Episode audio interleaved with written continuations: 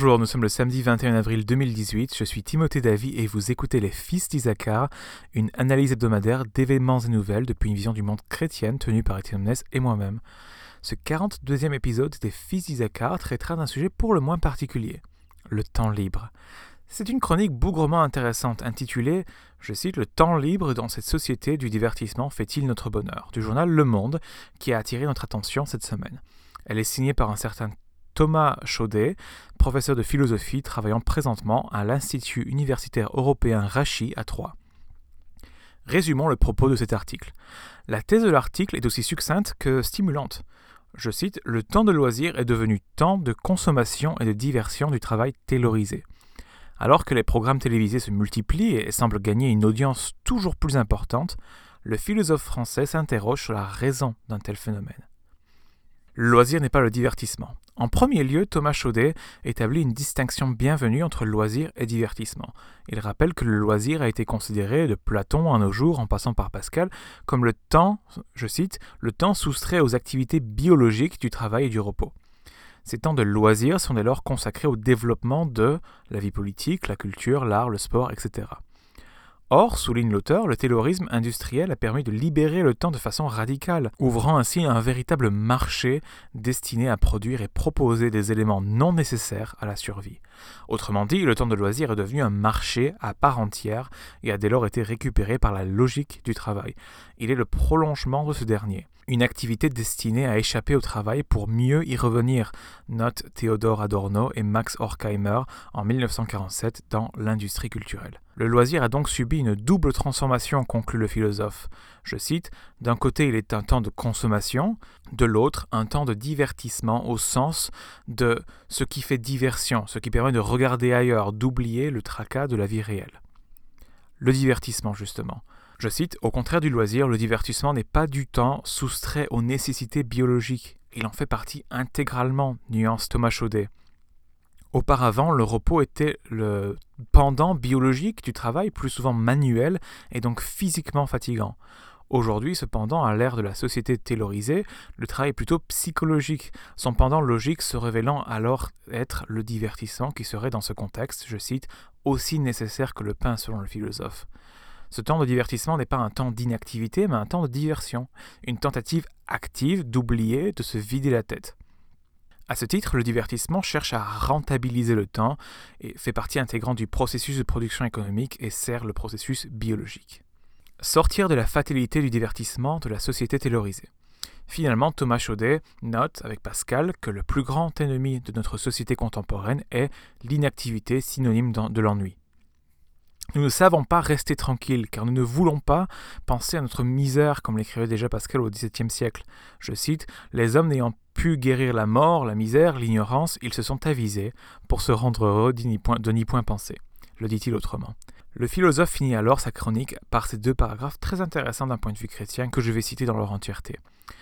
Je cite donc, Le divertissement nous offre une solution pour être heureux, mais il nous fait manquer ce qui pourrait nous rendre véritablement heureux, puisqu'il ne nous offre qu'une vision standardisée et impersonnelle du bonheur.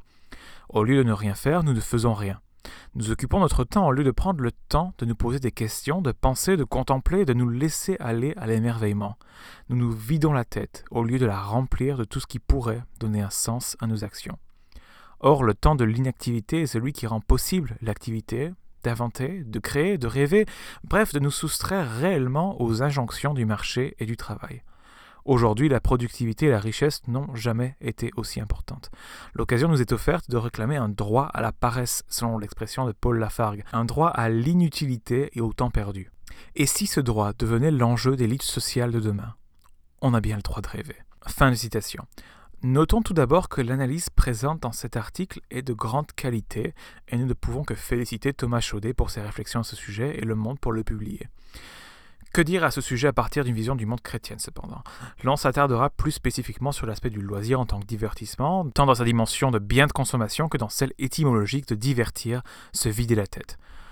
Comme l'auteur le souligne à juste titre de nos jours, le divertissement revêt une qualité quasi biologique. Face à la pression psychologique dingue relative au métier du XXIe siècle, nous avons, dans un sens bien réel, besoin de nous divertir. Tel divertissement peut être, dans une certaine mesure, anodin, et personne ne peut donc absolument s'en passer. Cependant, d'un point de vue chrétien, l'on ajoutera d'ores et déjà que si le divertissement dans son essence est inévitable et bon, certaines formes, actualisations de ce dernier sont manifestement mauvaises. Ainsi, le chrétien prendra soin à se divertir d'une façon qui 1. plaît et honore Dieu et sa volonté telle que révélée dans sa parole. 2. aime et respecte son prochain en tant qu'image de Dieu. 3. Aime et honore sa propre âme et son propre corps, image de Dieu et temple du Saint-Esprit. Toute activité allant à l'encontre de l'un ou plus de ces trois domaines sera dès lors à considérer avec prudence. En outre, comme le philosophe le souligne juste après, le divertissement, s'il répond à un besoin de repos biologique, n'offre toutefois pas un bonheur ultime et profondément véritable. Thomas Chaudet d'appelait alors pour un retour du ne rien faire, le fare niente intelligent, stimulant l'inventivité, poussant à la contemplation et forçant à la réflexion. L'on ne pourra que se réjouir de lire de tels mots sous la plume d'un philosophe non chrétien. Le divertissement n'offre pas de vrai bonheur. Exactement. L'on restera cependant insatisfait par rapport à sa réponse. Oui, le, le niente, la réflexion, l'inventivité et autres devraient revenir dans nos vies chrétiennes et dans la vie de tous les jours. Cependant, ce ne rien faire ne constitue pas le vrai bonheur. Pour rejoindre le philosophe, nous rappellerons que Pascal, philosophe chrétien, expliquait déjà que le divertissement non seulement ne constituait pas le vrai bonheur, mais en plus pouvait avoir l'effet néfaste de nous détourner de Dieu, d'échapper à notre misère, d'oublier que nous ne sommes que cendres et poussière. Autrement dit, le chrétien fera très attention à ne pas tourner son besoin biologique de divertissement en une idole. Mais où se trouve donc le véritable bonheur dont le philosophe a tenté de parler? La réponse courte à cette question est en Dieu. Comme l'a si élégamment énoncé Augustin, nous avons un trou dans le cœur en forme de Dieu, et nos âmes ne peuvent pas trouver de repos sans lui. La création, le monde et ce qu'il contient est un ensemble de choses finies, empreintes d'une fatale finitude, tandis que nos âmes, elles, sont marquées par l'éternité, car à l'image de Dieu, seul le Dieu éternel, créateur et sauveur peut véritablement combler nos cœurs d'un bonheur véritable, éternel, lui-même. L'homme qui cherche le bonheur ultime dans le divertissement et en fait une idole est tel un homme qui secoue et porte à ses lèvres un tableau représentant une source d'eau? La vision de cette source d'eau pourra peut-être étancher sa soif quelques instants. Mais ultimement, son entreprise est marquée de vanité. Il a besoin d'une véritable source d'eau vive de Christ qui dit Venez à moi, vous qui avez soif, vous n'aurez plus jamais soif. Je suis la source d'eau vive. Le véritable bonheur se trouve en Christ. Cela n'annule pas pour autant la nécessité, l'utilité, le plaisir du divertissement, ce bonheur secondaire. Tentant d'être plus spirituel, beaucoup trop de chrétiens rejettent à tort le divertissement.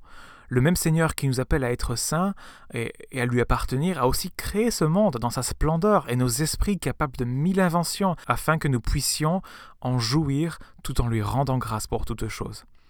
Cependant, lorsque nous nous divertissons, frères et sœurs, souvenons-nous que nous sommes mortels, memento mori, que tout n'est que vanité sans Dieu, le livre de l'Ecclésiaste, et que Christ est notre véritable bonheur, memento Christi. Autrement dit, comme le disait Paul, je cite, Soit donc que vous mangiez, soit que vous buviez, soit que vous fassiez quelque autre chose. Faites tout pour la gloire de Dieu, en 1 Corinthiens 10, 31.